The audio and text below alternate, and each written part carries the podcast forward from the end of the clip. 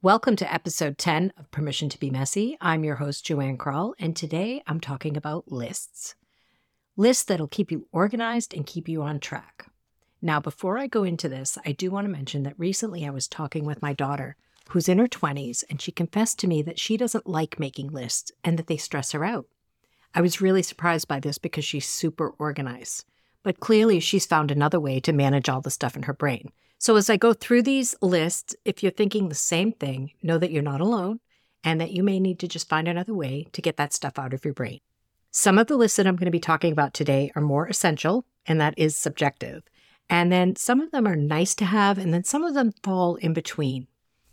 You know, life is a never ending list of to do items. And when we try to keep it all in our brains, that can cause a lot of anxiety, stress, and it definitely hinders us from being productive. So, the first list I want to talk about is the master to do list. And what this really stems from is an exercise that I really think most people can benefit from.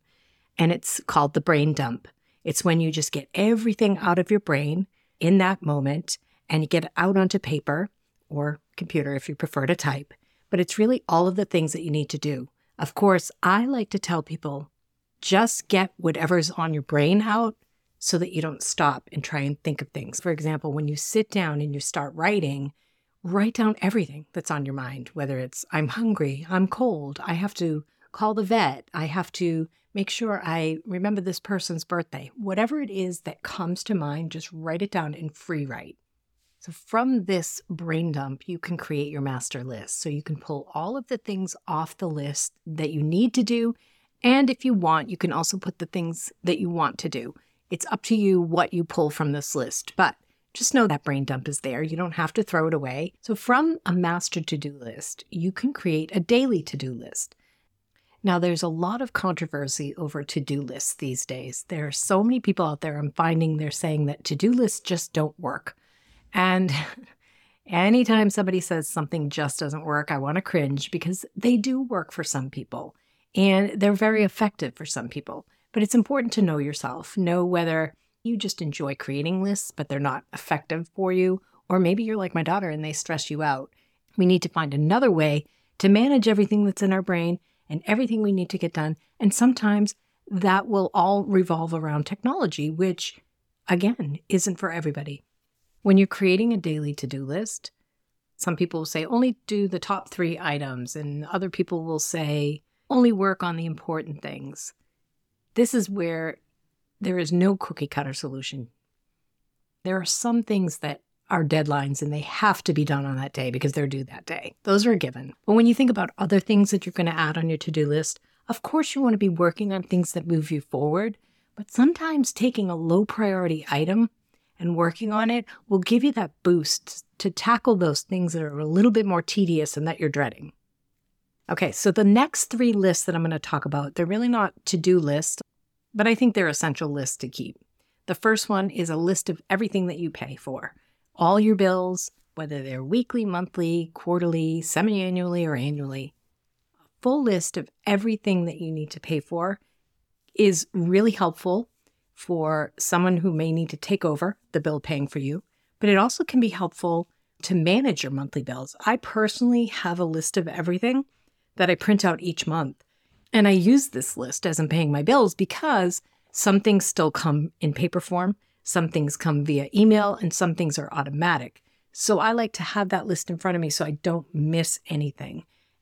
So the fourth list goes hand in hand with this. It's listing out all of your accounts, your bank accounts, your credit card accounts, any insurance policies that you have, all the important information that somebody would need, again, if they needed to take over but also for you if if you were a victim of identity theft, having all of that information in one place will really help.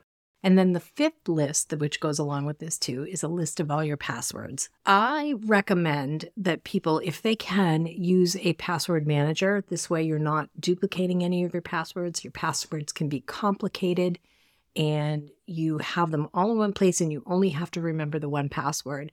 And some of those services are 1Password is one, LastPass is another, and then Dashlane. There's probably more out there, but you can research that and see which one might work for you. Some of these also give you the opportunity to store documents that you wouldn't want people to see. So these other lists, your credit cards and your bills and all of that, you want to make sure that wherever you're storing it, people can't access it. So now let's move on to the next list, which is, I think, essential, but it's one of those borderline lists, and that would be the grocery list. Having a list when you go to the store to shop will prevent you from spending too much money. It doesn't matter how you do this list. You could use pen and paper or you could use an app. It's really helpful to not forget anything, but also to not buy things that we don't need. The next list is a cleaning and home maintenance list. Now, this isn't about weekly cleaning, although I do have that in one of my programs because some people need that guide to get them through and make sure that everything is getting done. But this is more the, the things that are seasonal or once a year, like cleaning your mattress pad, wiping down the doorknobs and the light switches and the outsides of your cabinets, changing the air filter in your heating system, changing the batteries in your smoke alarms. Now, this doesn't have to be in list form. You could actually set this up on your calendar so that you get reminders to do them. I really recommend that when you're talking about batteries for your smoke alarms, the changing the filter, cleaning of your dryer vent. All of those things are really important. You don't want to miss them. So, having that reminder on your calendar can be helpful. The last three lists are lists that are nice to have. One would be a travel packing list, everything that you need for travel. The next would be an ideas list. I actually have one for business and one for personal. And this would be for any projects that you want to do, or if it's for your business, it's any things that you want to do in your business, or any products that you need to buy, or any services that you want to check out. The final list is a list of things that I want to watch and things I want to read a friend of mine and I joke all the time. She'll say, Oh, this, have you seen this show? And I'll say, No, but I'm going to add it to my list. And she laughs and says, There is no list. And I laugh and I say, There is. I don't always update it, but there is a list. So if I hear about a book or I hear about a show I want to watch, it, it's really helpful for me to at least write it down and get it out of my head because I will try to remember it and I will never remember it. So having that list is nice to look back on. That's just one of those brain clearing lists. And really, that's the way I look at lists when you get it out of your brain and onto paper or into a project management system or a note taking system, will help you be more productive and get things done. So I hope I've inspired you to maybe create a new list or even revisit any list that you have and maybe tweak how you do things to make sure that they're working for you. If you're looking to create a plan around getting organized, I do offer a course. Now, it is part of my membership, but you can also purchase it a la carte for helping you create your action plan around getting organized. And we go through that brainstorming process and prioritizing and figuring out where you need to start and the process you need to follow to actually get organized. So I was doing some spring cleaning of my own business, like I talked about in the last episode, and I noticed that this offer is still only at $37 at the time of this recording. You can still grab it for that price for a limited time. And again, this is something that you can use over and over again and um, I'm going to put the link in the show notes. So today I want to leave you with this. If lists work for you, awesome. And you'll know if you're making lists and you're crossing things off and you're getting things done, you'll know if they work for you. If you're not sure and you want to chat about it, you can always book a free call with me. I'll also put the link of that in my show notes. And as always, I'm wishing you much productivity, peace, prosperity, and the permission to be messy. Thanks for listening.